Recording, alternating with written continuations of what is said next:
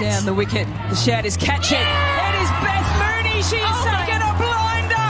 Has she won the Ashes for Australia with that catch? It's Dunkley. She's gone. Straight up in the air. This is for Healy. This is for the ninth.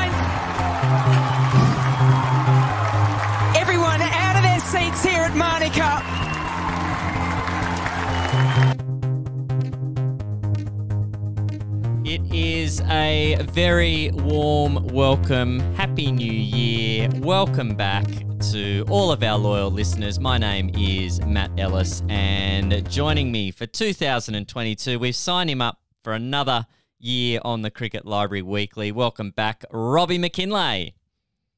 Oh, Matty, great to be back. And uh, yeah, welcome back. Happy New Year to all our new listeners. Although we are recording this on February 1, Yeah. I got told that after January you don't say Happy New Year. So Okay. um, I'll, we'll, we'll go with that. But yeah, it's great to be back. And uh, wow, we hasn't there been plenty happening?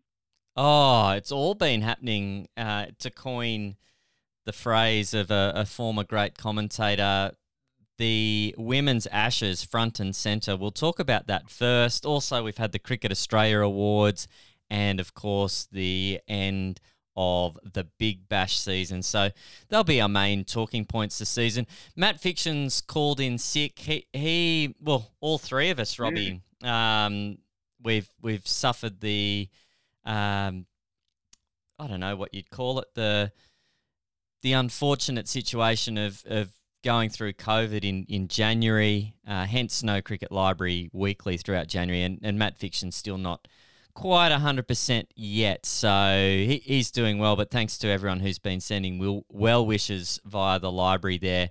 Um, so no Matt Fiction tonight, and I stress that it's not because England lost the Ashes, and I, I stress I stress that it has nothing to do with him and his blood pressure after watching the culmination of the women's Ashes on Sunday. Robbie, what a finish to a wonderful game of cricket!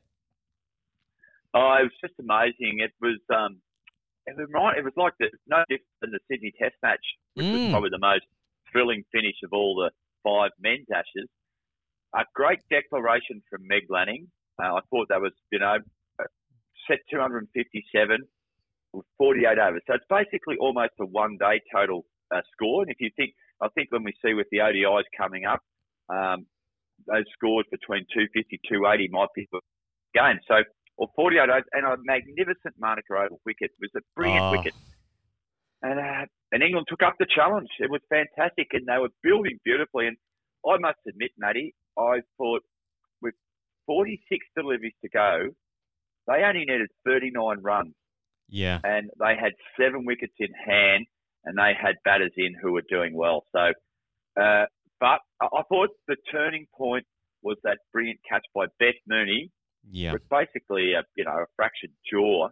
Uh, it was an incredible catch. She took the next one, then two of the young guns, Alana King and Annabelle Sutherland, both bowled really well. The Aussies showed why they are the best team in the world because uh, teams generally can't win from that position. They generally lose, but they could. They didn't win it. They nearly did, but they found a way not to lose it, and they defended it magnificently. Well done, both sides.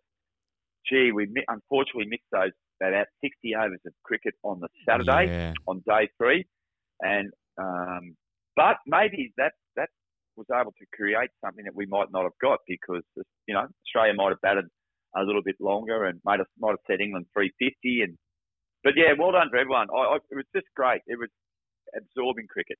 Yeah, Catherine Brunt doing a wonderful job with the ball early on. Five wickets for her in the first innings after she'd made some interesting comments around Test cricket uh, prior to the game, but she seemed a lot happier Yeah. with the with the surface they produced in in Canberra and the style of cricket that was played. Uh, great to see some Aussies getting some runs as well. Haynes, Lanning, uh, Ashley Gardner getting runs there as well. I hope I haven't forgotten anyone off the top of my head. Maybe I have. Um, but Heather Knight, the story of the yeah. the game from a batting perspective, her innings for England. When England were well behind the eight ball, she was just holding everything together, put on a wonderful partnership with Sophie Ecclestone, and got England right back in the game. So a real a really impressive performance with the Willow. And dare I say, a former Sydney Thunder player, Robbie, getting the job done for England. I thought you'd mention the Sydney Thunder player. So, yeah, I thought that was one of the best partnerships of the whole summer. We've seen that 100 run stand for the ninth wicket uh, with her and Anya Shrubsole. So it was good cricket. And Heather Knight, I, I think we'll probably have to refer to Matt down at the Orange Library, but her 168 not out in a total score of 297. I'd be very keen to see what is the highest percentage of runs scored in a test match innings in women's cricket by a batter. Yeah. So if that's just a, I haven't passed it on the map, but he'll either hear it or I know you'll be in touch with him. So that's one to follow up there. But yeah, it was, you know, eight for 169. The Aussies were, they were in an incredibly strong position. But uh, oh. England fought back and it, it, became, it became pretty good from there. Yeah, a, a wonderful, wonderful game of cricket. And, uh, a fantastic opportunity to showcase venues like Manuka Oval. Um, I was down there for the first men's test match when Australia played Sri Lanka a couple of years back down there. Wonderful venue for international cricket and great to see people getting behind the women's game. Television audiences were peaking on Sunday afternoon there, as, as you would expect yeah. with the situation of the game. And uh, well done to all the players. As you mentioned, the captaincy from Meg Lanning to to bring a result into play. Australia didn't yes. need to do that. that. There was an element of risk there, and I applaud them taking that risk. And uh, three one days to go, Robbie, starting Thursday, I think, uh, down at Manuka, and then a couple more after that. So uh, a job to do for England after. You could probably argue T20 is their best of the three formats, England, and the two washouts there after Australia won the first game, that could still come into play uh, before the series is out. And uh, mm. really looking forward to seeing how this one plays out. I think um, you might see what happened with India in the uh, in the series earlier in the cricket season, where they got a lot of confidence out of that Test match. Yeah, and then they played really well at the back end of that Test uh, tour. And I think England will be the same. They've got a lot of confidence out of that what they're able to do with that run chase. Um, they'll probably play it a little bit smarter if they get to a similar situation because, as I said before, the the overs, a lot of overs is going to have a similar amount of uh, runs to chase. So it was almost like another ODI. Yeah, grouped into one. But I think, gee whiz, won't it be interesting if England were to take out that first ODI? Now, oh. I believe my well, the numbers I've done, Matt, Australia only have to win one yep. of these three matches to uh, go to retain it. So it's it, this this is going to be a, if England can win the first couple. Uh, we don't need a washout or a draw. I think the weather looks okay, Matty. So um, we've sort of been hit by this storm activity on eastern side of Australia at the moment. I think that's about to clear through in the next day or two. So I did see just, just, on the storm activity. I did see a very interesting Instagram uh, video from Ashley Gardner, the current Belinda Clark medalist, and we'll talk about those Cricket Australia awards soon. She was playing golf with Australian skipper Meg Lanning, and she got some footage of Meg bolting with her golf bag as as the storm was closing in. So that was uh, that was quite quite quite funny footage of Meg Lanning hightailing it uh, and Ash Gardner capturing that on, on film for us. So uh, let's keep our keep our fingers crossed that the weather stays favourable and we get a, a deservingly good finish to what's been a magnificent series.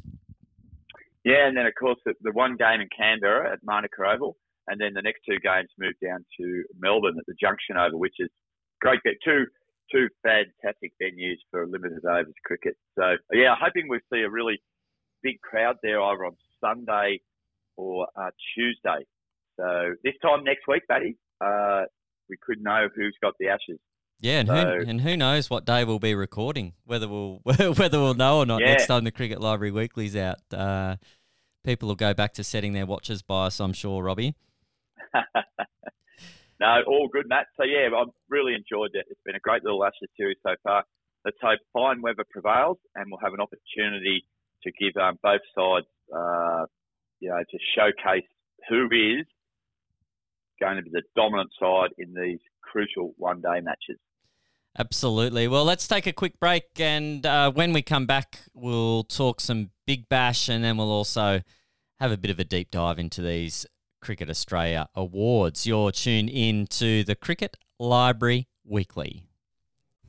If you are a huge cricket fan like me, you will absolutely love the Cricket Library weekly podcast with Robbie Mackinlay and Matt Ellis.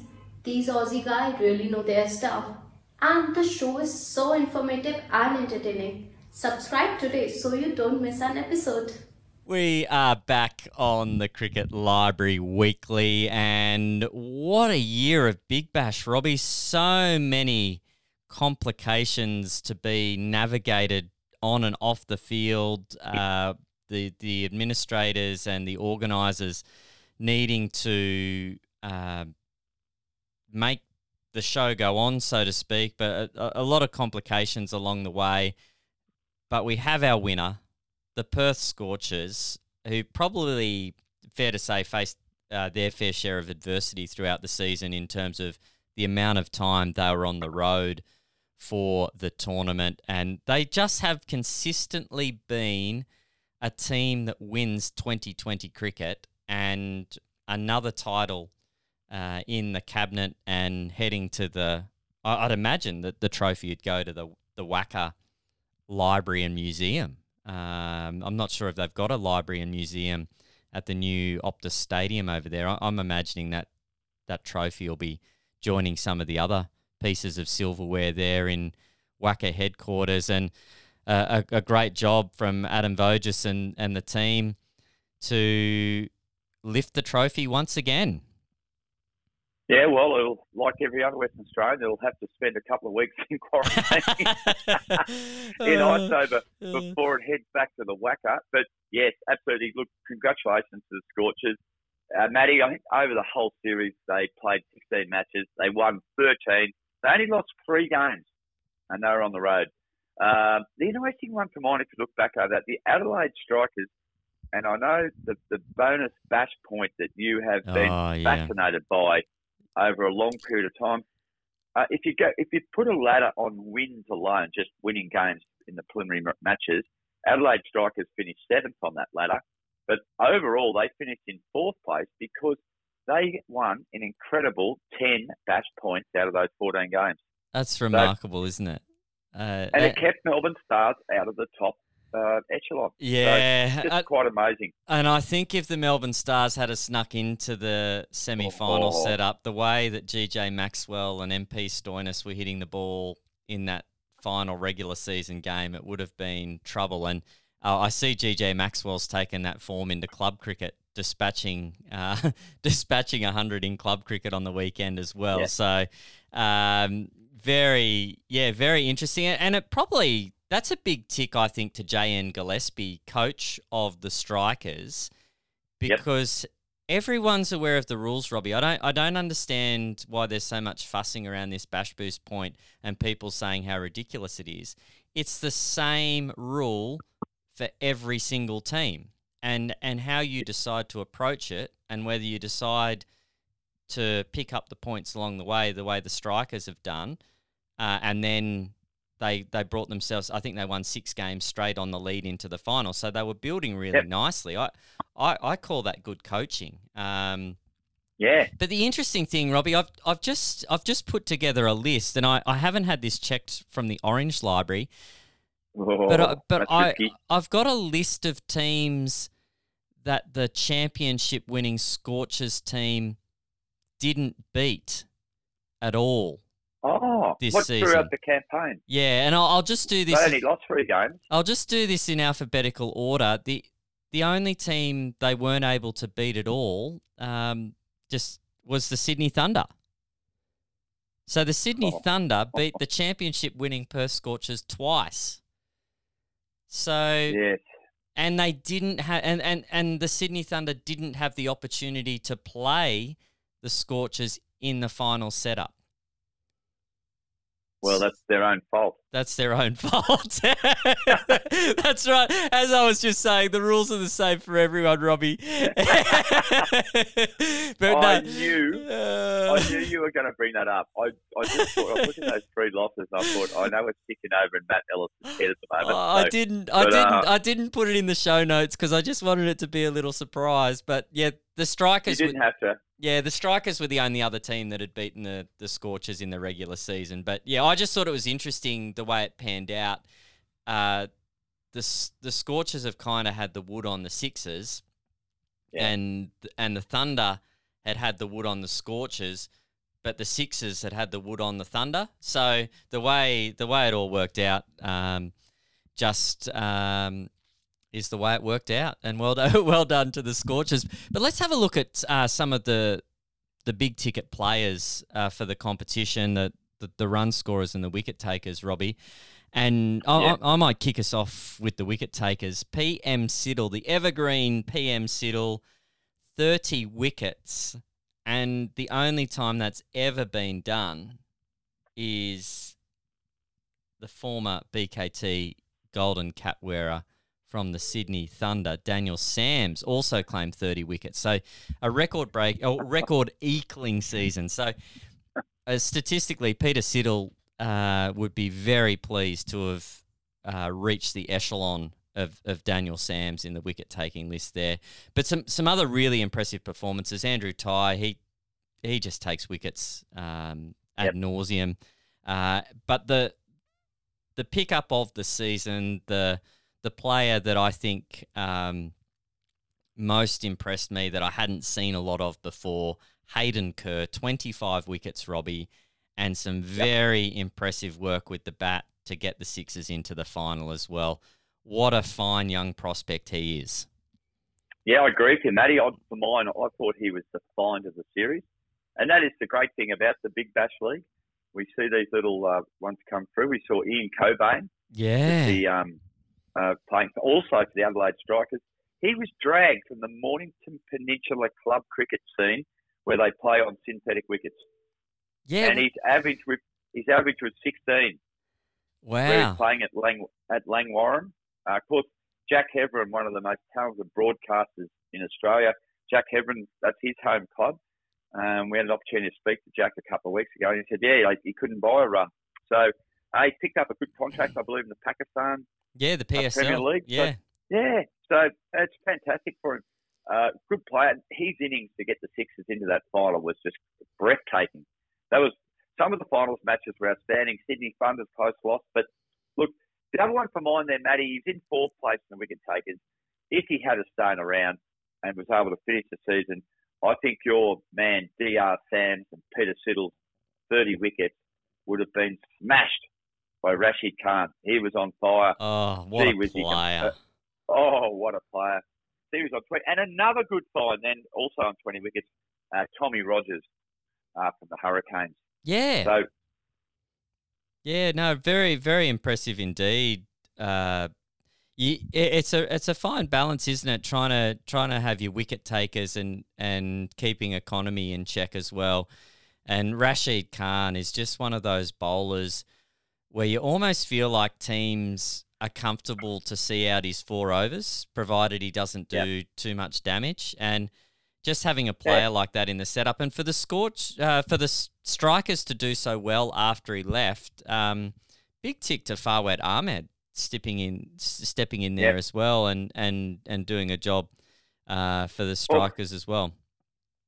Matt, I will get to this shortly because I'm just going to go through the, some of the run scores, but I've got one more question in around the, the final standings in the in the Big Bash 11, but I'll get to that. Yeah, Uh, yeah, Benny, no surprise, Benny McDermott, um, he won the BKT Golden Bat, 577 runs.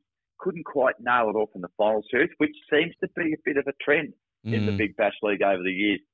Uh, you, you can't do it all the time, I suppose. Uh, Jono Wells, I described him on Twitter as like a good old Holden Ute. Yeah. You just know every it's like a farm ute. Every time you go and step into it, you turn, put the key in, and you know it's going to start. You know it'll get the job done. You know, just you know, without all the fanfare.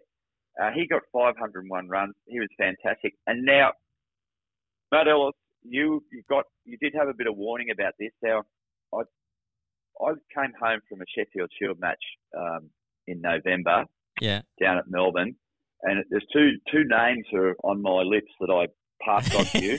one was um, one was Scotty Boland. I Yeah. thought he might be a chance to play a Boxing Day test. And the other one I passed comment on was Matt Short. Well, I was very impressed with his batting.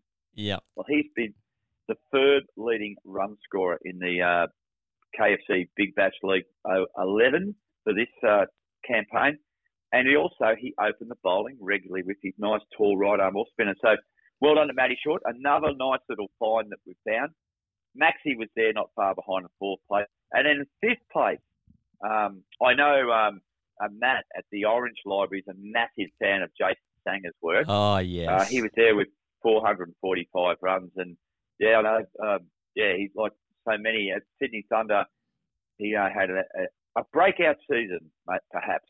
Uh, MJ. Yeah, I definitely think so, Robbie. Uh, Jason Sangha's one of those players that has shown glimpses of what we saw in the Big Bash, but this is the first time we've seen it consistently game in, game out. And for him to be the Thunder's leading run scorer with 445 in a team Yep. where there's plenty of guys who can score runs, uh, a wonderful testament to his consistency and hopefully hopefully now that he's got this season under his belt his confidence will be riding high who knows next season for Jason Sangha where he may take his game Yeah, well, that's right. And, and yeah, and hey, I'll give credit again to our man in the library in Orange. You know, we're, sometimes, we're, oh, you know, is he too early? Does he? But he's always stuck by him, backed him, backed him to the hilt. yeah So well done, Jason Sangha.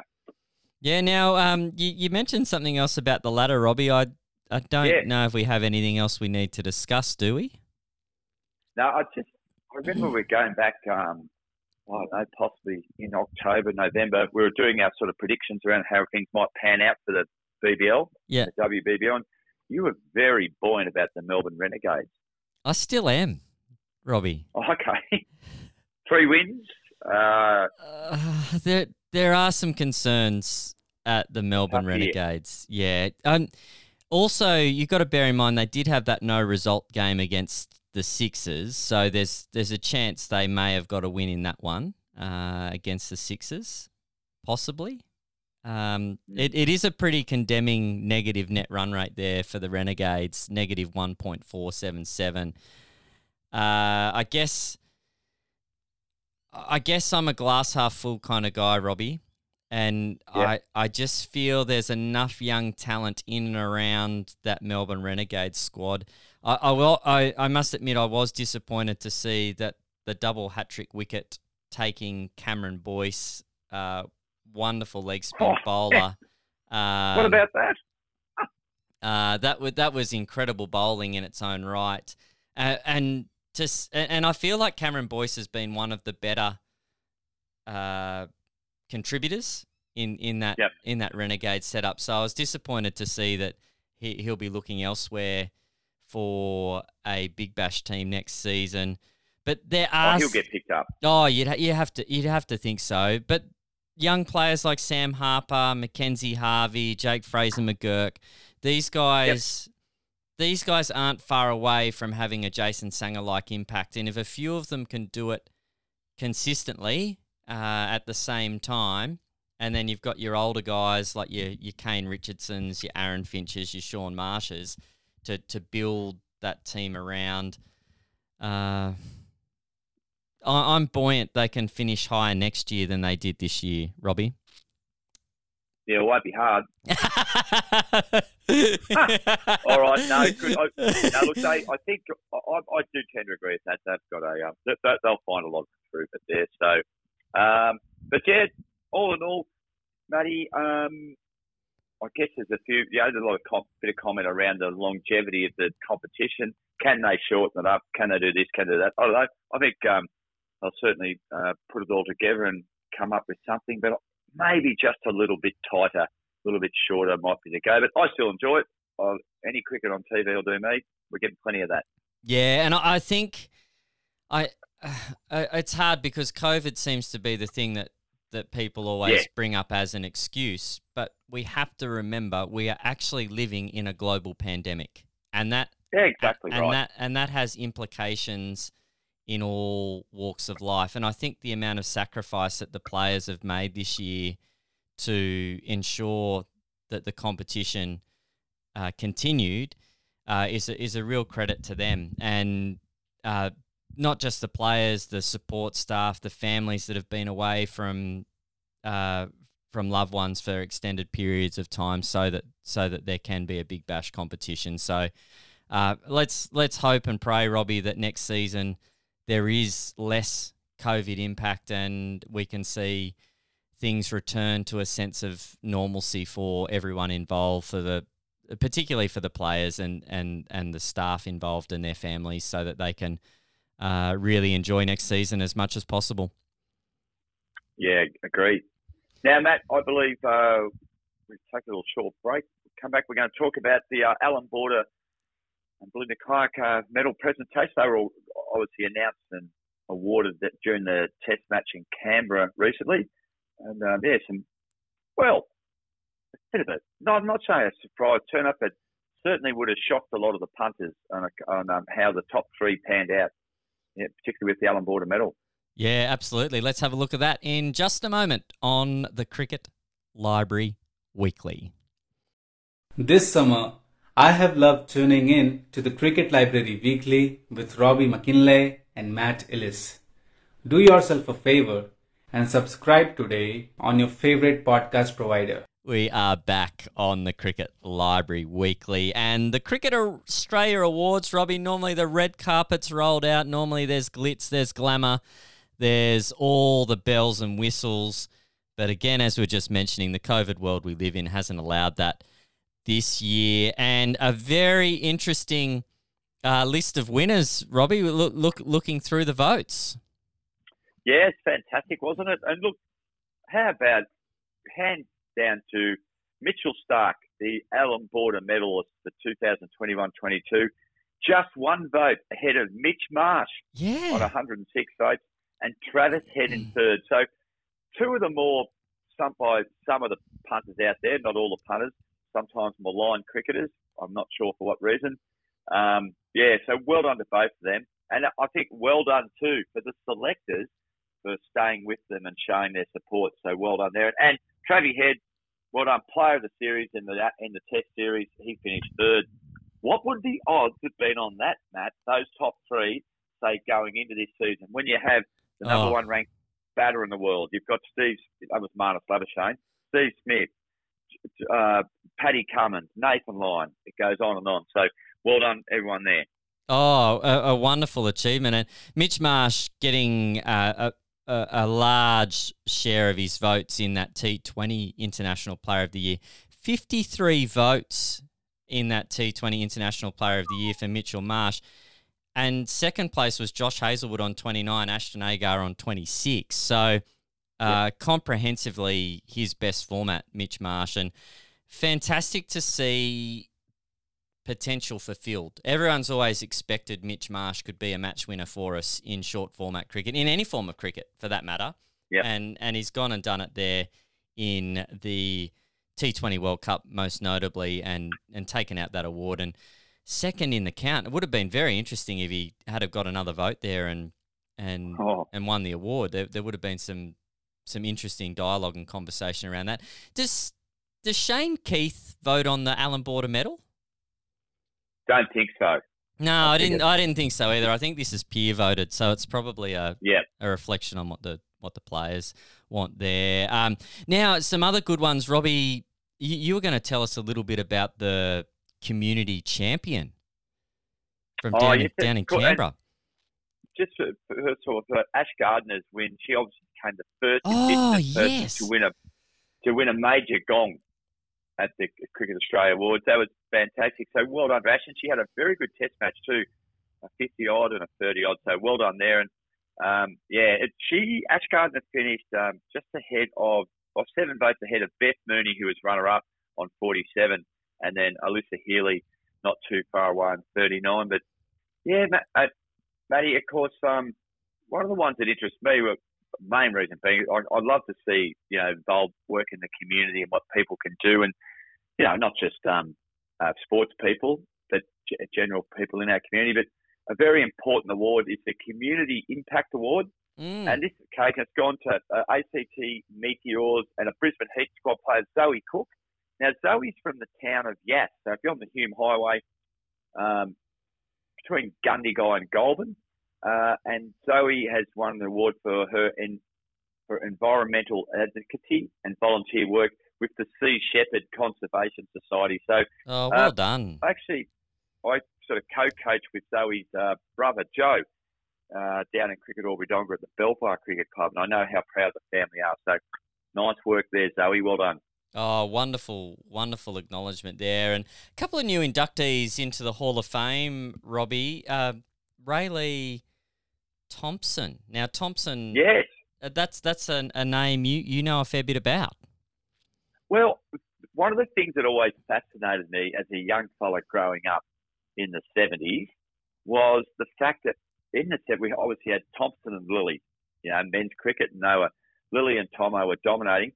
And then it became apparent to me when the women's cricket matches were on, there was this other fast bowler called Raelee Thompson.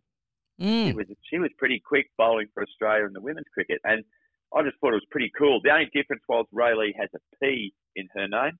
Jeffrey Robert Thomson only has an, uh, does no P. So, but yeah, well done for her. Um, another one, uh, one of Indian Indigenous cricketers too, which is fantastic. And Matty, the male nominee and inductee, I'm going to let you do that one because I know he's one of your favourites. Oh, J.L. Langer. What a what a contribution he's made to Australian cricket on and off the field. 105 test matches, 7,696 runs at 45.27. Uh, a, lo- a, lot of those runs coming at the back end of his career. Magnificent uh, up the top of the order with Matthew Lawrence Hayden. Uh, currently the leader of the Australian men's cricket team. Uh, done a wonderful job there retaining the Ashes, and of course, winning the men's World T20 World Cup, which a lot of people uh, were suggesting maybe we wouldn't be able to do. Uh, and just find me a more passionate cricket person, Robbie. I, I don't think there is anyone more passionate about the game than Justin Langer. He loves the baggy green cap, and he epitomises uh, what it means to be uh, an Australian cricketer. So, yeah, well done, Justin Langer. Well done, Raelee Thompson. Good numbers for Raelee Thompson as well, Robbie. 57 test wickets at 18.24, 24 OD, oh, yeah. ODI wickets at 18.66. Um, and she's the oldest player, male or female, to take a maiden five wicket haul in test matches.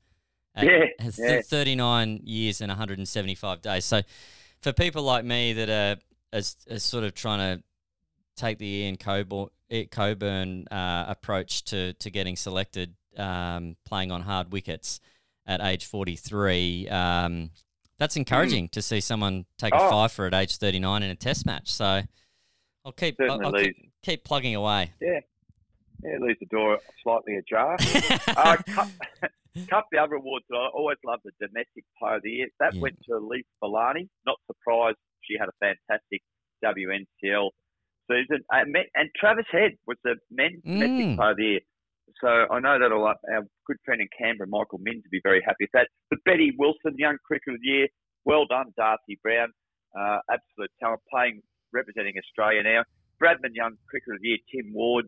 We mentioned the Community Impact Award winner, Zoe Cook. So all in all, um, a, a, good season for Australia, dominant season of cricket where we've won a World Cup, we've won a, the Ashes, the women are dominating in every format. And our under 19s, I believe, are into a semi final too yeah. over the West Indies in the World Cup. So things are looking pretty good, Matt Ellis. Yeah, and at, at the risk of some self promotion here, Robbie, uh, former Bradman Young Cricketer of the Year was a very popular guest on the Cricket Library podcast, Nathan Hauritz.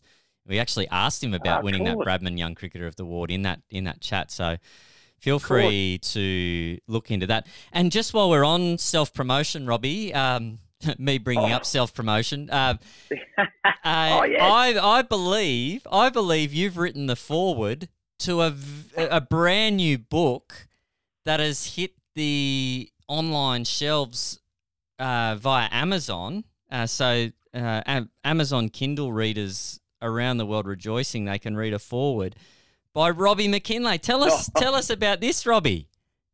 Well, I'm very happy. I was very happy to write my very first foreword for a book, and I was more than delighted because it was actually a book that you and Matt Fiction have put together, which is absolutely spectacular.